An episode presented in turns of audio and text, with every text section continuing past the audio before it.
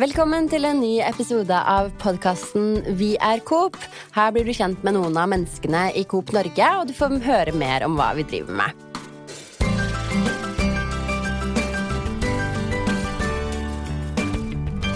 Nå er det første episode etter nyttår, og det er skikkelig skikkelig godt å komme i gang igjen. Og jeg kan love deg at gjennom året så kommer vi til å ha veldig mange spennende gjester. I dag så har vi med oss nok en spennende gjest, det har vi jo i hver episode, og jeg gleder meg veldig til å høre mer om henne og hennes bakgrunn og hvorfor hun jobber i Coop. Så vi går rett i gang med første spalte, som heter På kassalappen. Navn. Siri Sandholt. Alder. 43. Tittel. HR-direktør Coop Norge. Hvor lenge har du vært i Coop? Ett år og 15 dager. Hvor handler du oftest? Eh, på Ekstra Slepeenden. Hva var det siste du spiste? Du, det var Jeg kommer akkurat hjem fra ferie, og der fikk vi en eh, chili som var veldig god, som vi prøvde å lage hjemme i går, så det var det siste jeg spiste. Oh, nam! Hva er ditt favoritt-Coop-produkt? Favoritt-Coop-produkt er eh, nok laks teriyaki. Åh, den er veldig god. Ja, den er kjempegod. Og ellers er jeg veldig glad i hele Englamark-serien. Ja, det er kjempegode produkter. Mm. Hva gjør du helst når du ikke jobber? Du, jeg er jo småbarnsmamma, så da fyller tiden seg eh, mye selv, og koser meg masse med hverdagene sammen med familie, venner, eh, trener litt og ja, lever livet. Det er ikke så mye spesielle ting vi fyller tid med, egentlig. Men det høres veldig bra ut. Ja, det er veldig bra. Har du en hemmelighet du kan dele med oss? Nå er jo jeg en som skravler veldig mye, så det er veldig mange ting som ikke er hemmelig for de menneskene som er rundt meg. Um, men én ting som kanskje kjennetegner meg litt, som jeg bruker tid på, som kanskje ikke så mange kjenner til, er vel uh, Jeg har jo tilbrakt litt tid i Sør-Sudan, hvor jeg jobbet hele annet Ja. år. Og så jo der en helt annen verden enn den vi lever i. Um, og det preger nok mye meg, så jeg er jo ikke så god på å høre på klaging og sånn misnøye. Det er sånn I- folk har det verre. Ja, det er noe med det. Og samtidig så skal man være bevisst på at eh, vi lever i den verden vi lever i, så Ja. vi har våre problemer, vi òg. Men jeg må alltid puste litt ekstra med magen noen ganger når jeg hører ilandsproblemene våre bli altfor store. Det skal jeg huske på. Jeg kan, jeg kan ha en lett tendens til å være litt sutrete, så jeg Og det må stå opp litt tidlig. Ja. Men eh, du sa det jo innledningsvis her at du har jo nå vært i Coop i litt over ett år. Eh, Og det er litt utgangspunkt for samtalen vår her i dag. Ditt første år som HR-direktør i Coop Norge. Eh, Men først så må jeg spørre, eh, hvordan havnet du opprinnelig i HR? Du, det var ganske tilfeldig, eh, for jeg har jo utdannelse innenfor salg og markedsføring. Ja, Og så, Så, det er ikke den HR-biten som Nei. Det er ikke det. Jeg begynte med salg, eh, og jobbet med salg eh, over en periode. Og så begynte jeg å jobbe med salg av rekrutteringstjenester. Og så Mm. kom jeg liksom tettere på rekruttering, og så ble jeg headhuntet av en av mine kunder til å bli rekrutteringsansvarlig. Ja. Og så var det en periode hvor det var slutt på rekruttering eh, og en brems på det, og da ble jeg spurt om å gå over i HR. Ja. Og det var liksom veien inn, og samtidig så har jeg sett i etterkant at uh, det som gjør at jeg liker det veldig, veldig godt, er jo mye av det samme som gjorde at jeg likte salg veldig godt, for det Ja. har med mennesker å gjøre. Ikke sant? Så det var litt tilfeldighetene som gjorde det, men så allikevel så var det veldig riktig når du så, så at det var Mm. der du skulle. Veldig tilfeldig, faktisk. Eh, Og hva var det med Coop da, som gjorde at du ville begynne å jobbe her? Du, Coop eh, syns jeg var et enkelt eh, valg. Jeg har aldri vært eh, opptatt av på en måte karriereplan eller hva jeg skal gjøre i neste steg, men jeg har alltid vært opptatt av en jobb som jeg føler er eh, viktig for eh, mange, og hvor man kan gjøre en forskjell. Og hvor man kan bidra. Og det gjør man jo i Coop. Mm. Vi har en viktig rolle i folks liv hver eneste dag. Og på HR-siden så skal vi gjøre en ganske stor endring i forhold til hva som er HRs ansvar i organisasjonen, som også er kjempespennende. Så den, idet jeg forsto hva den rollen innebar, så syns jeg det var en drømmejobb, og det syns jeg fortsatt. Så bra. Ja. Eh, Og hva vil du si er det som har overrasket deg mest etter at du begynte i Coop? Eh, ja, man har jo alltid et bilde av noe før man begynner, og da får man seg jo noen overraskelser. En ting som kanskje ikke overrasket meg, men som på en måte tok meg litt på senga likevel, var jo vel hvor fint det var å komme inn. Altså, ja. Og det hører jeg mange andre sier også, Coop er et helt fantastisk sted å begynne. Altså ja. å komme inn som nyansatt, man blir så utrolig godt ivaretatt. Eh, og jeg kom jo også inn og skulle begynne med ganske mye endringer og den type ting. Og likevel eh, så har det vært så mye positivitet, så det er kanskje den ene. Og den andre er liksom hvor langt fremme vi ligger på en eh, del ting. Det visste ikke jeg. Jeg har bodd i Sverige de fire siste årene, så jeg har ikke vært så tett på Coop eh, i. Norge de siste årene heller. Men med alt fra siste på døgnet åpen butikk hvordan vi jobber med Copay, Pay, mm. eh, og hvor raskt vi klarer å komme frem med nye ting ja. når vi virkelig går inn for det. Da. Det imponerer meg veldig. Ja, og det er jo veldig morsomt akkurat det der, alle de der eh, hva skal jeg si, små historiene, da. Mm. Så blir ganske mye til sammen på nytenking og digitalisering, ja. den biten der. Og der har det skjedd ekstremt mye i 2019. Ja, det har det. Så du har jo ja, virkelig fått opplevd mye ja. der og også på strategi og satsingsområdet, hvor jeg føler at vi beveger oss veldig, veldig eh, bra og raskt fremover, da, og det er jo mm. kjempeviktig. Hva tror du det er de viktigste eh, utfordringene og mulighetene innenfor HR i Coop eh, fremover? Kan du si noe om det? Eh, jeg tror noe av det er å liksom rydde opp litt i på en måte fix the basic. Mm. Altså bare sørge for at vi virkelig har At det er enkelt å være ansatt hos oss. Mm. I dag så kan det kanskje være litt for kronglete, noen prosesser er ikke tydelige, hvor man finner det kan ikke være tydelig nok. Så det å liksom gå opp de tingene der. Og så tror jeg på å virkelig skape de gode ansattreisene, hvor vi klarer å se hvordan liv våre ansatte lever mens de jobber hos oss, ja. og tilpasse våre HR-prosesser til det. Og ellers så tror jeg veldig på å ha fokus på læring. Det har vi snakket mye om i året som har gått. Det er viktigheten av å være en lærende organisasjon, og viktigheten av lærende individer. At hver og en av oss eh, er oppmerksom på at det vi kunne i går, blir fort utdatert. Så det er utrolig viktig at vi er gode på å lære, holde oss eh, i gang med hva som skjer der ute, sånn at vi hele tiden kan være nytenkende innenfor de områdene vi jobber med, da. Mm. Mm. HR, det kan være litt sånn vanskelig å skjønne akkurat hva dere gjør. Eh, men kan du, kan du ta oss gjennom en sånn vanlig arbeidsdag for deg? Og jeg vil jo tro de er veldig, veldig forskjellige, men eh, kan kan du prøve å forklare oss hvordan en arbeidsdag ser ut som HR-direktør? Den er ganske lik ganske ofte, fordi at jeg sitter eh, i møter veldig ja. mye fra start til slutt.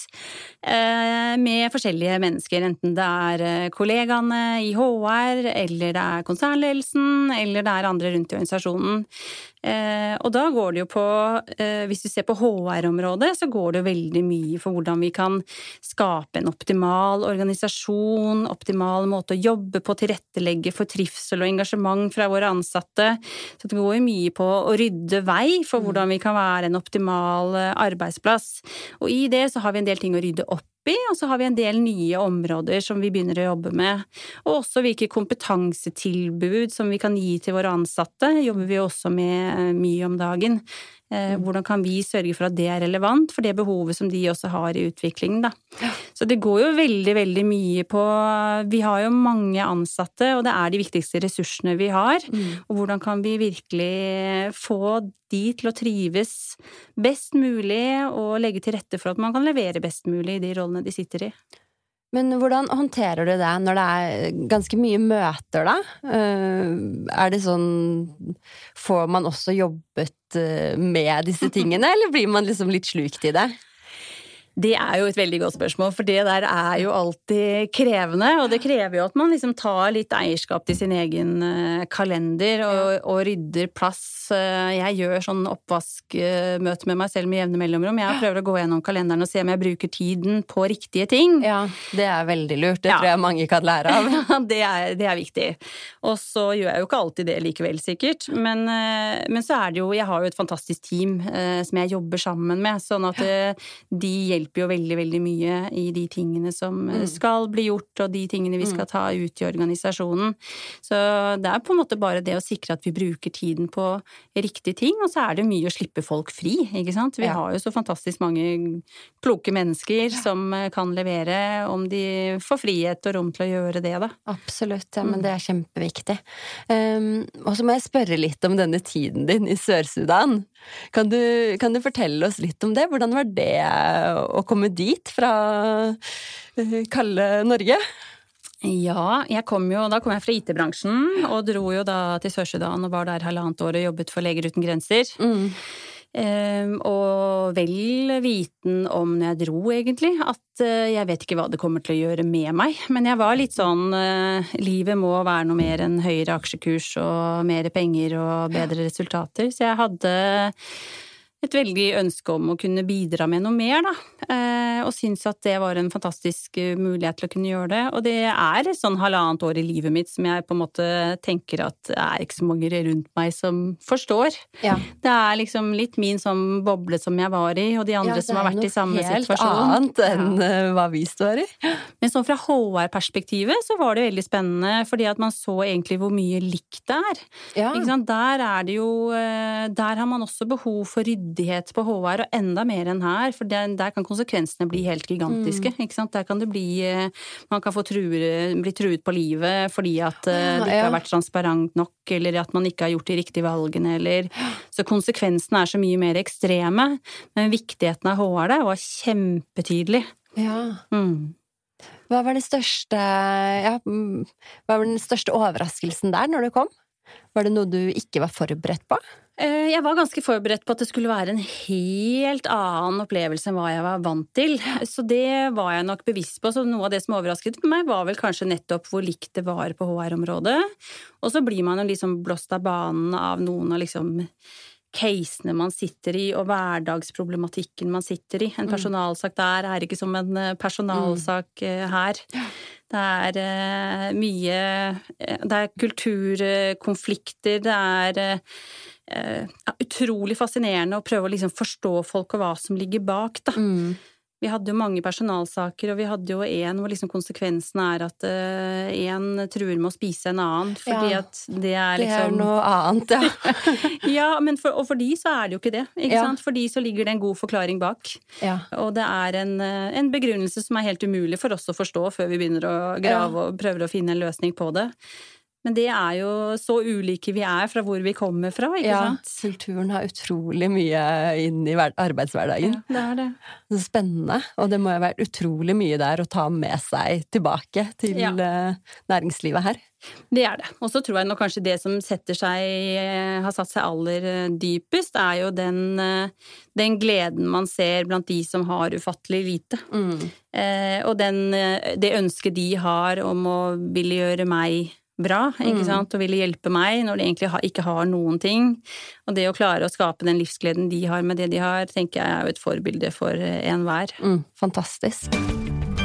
Vi har også hørt med våre kollegaer gjennom Instagram på Via Coop, mm. og hørt om noen har noen spørsmål til deg. Eh, og der skriver Mathias hvilke grep gjøres for at Coop skal være attraktiv for unge arbeidstakere fremover? Det er spennende. Det er jo eh, Først og fremst vil jeg bare si at vi er jo veldig attraktive som arbeidsgivere i dag. Mm. Eh, vi ser jo at de siste årene så har jo Coops employer brand, altså hvordan eh, man ses på både internt, men ikke minst eksternt fra, da, har jo løftet seg eh, veldig. Så det er jo Vi får jo veldig mye henvendelser og søkere, mm. også fra unge, når vi er ute og prøver å rekruttere. Ja. Og det har jo veldig mye med eh, hva Coop er, ikke sant? hvordan vi har sett omdømmet som vi har, eh, hvordan vi henger med i tiden og utvikler oss. De tingene er ekstremt eh, viktig for eh, å være attraktiv eh, for søkere. Ja. Men ved siden av det så begynner vi jo nå å jobbe mye mer systematisk med eh, hvilke skoler skal vi begynne å jobbe mot, ikke sant? hvilke miljøer er det som vi ser at vi kommer til å rekruttere fra på sikt, hvor vi må jobbe med å bli enda mer kjent og være mm. enda tydeligere på hvordan hvordan det er å jobbe hos oss. Og det er Mm. noe av det som vi har satt i gang nå. Ja, Mm. veldig bra. Nei, og det må jo sies at jeg må se jo det at folk som begynner, de er så engasjerte, og de vet så mye om Coop eh, når de starter allerede. Og det er utrolig morsomt at det, det er ikke tilfeldig at Nei. de har valgt Coop. Og så ser vi at mange av de som begynner, får jo med seg andre også. ikke sant? Ja. Det at man kommer inn og trives, eh, er jo også en fantastisk måte å få inn andre talenter på. Så det er eh, veldig, veldig bra. Vi skal over på siste spalte for dagen, som er Ukens Coop-lega. Ja! Det er en spalte der vi hedrer noen i Coop, eh, og hva de har gjort. Så det skal du få lov til å gjøre også, Siri. Vær så god.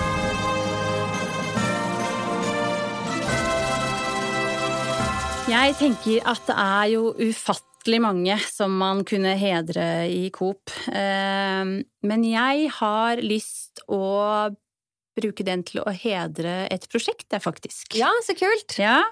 Eh, vi har jo et veldig, veldig viktig prosjekt hos oss som heter eh, Ansattreisen. Og Ja. som er implementering av både nytt HR-system og nytt lønnssystem. Eh, det å implementere nye systemer i en eh, kompleks eh, historie av eh, systemer krever mye. Og det prosjektet her jobber så ufattelig bra, og klarer jo å levere etter plan. På tross av kompleksitet, på grunn av hvordan man samhandler på tvers av organisasjonen. Og det syns jeg er forbilledlig og veldig, veldig gøy å se. Utrolig kult, og en veldig viktig jobb, Ja, som jeg vet at mange sitter og virkelig venter på skal Ja. komme ut i organisasjonen. Så det fortjener de absolutt. Gratulerer til hele Prosjekt Ansattreisen for den. gratulerer. Skal sørge for at dere får en overraskelse en dag. Da vil jeg takke så mye for at du kom og ville snakke med meg i podkasten, og få at vi ble litt bedre kjent med deg. Veldig spennende. Tusen takk for at jeg fikk komme. Og så gleder jeg meg til å se alt som skjer på HR-fronten fremover. Det blir utrolig moro. Eh, Og så vil jeg takke til dere som hører på podkasten. Følg oss gjerne på Instagram på viacoop. Og hvis du har noen tilbakemeldinger, så send det enten inn der eller på mail på viarcoop, alfakrøllcoop.no. Så høres vi igjen litt senere. I neste episode så er det Johan fra OBS som skal fortelle litt mer om hvordan de jobber med analyse eh, og teknologi. Det blir også veldig gøy. Så vi høres.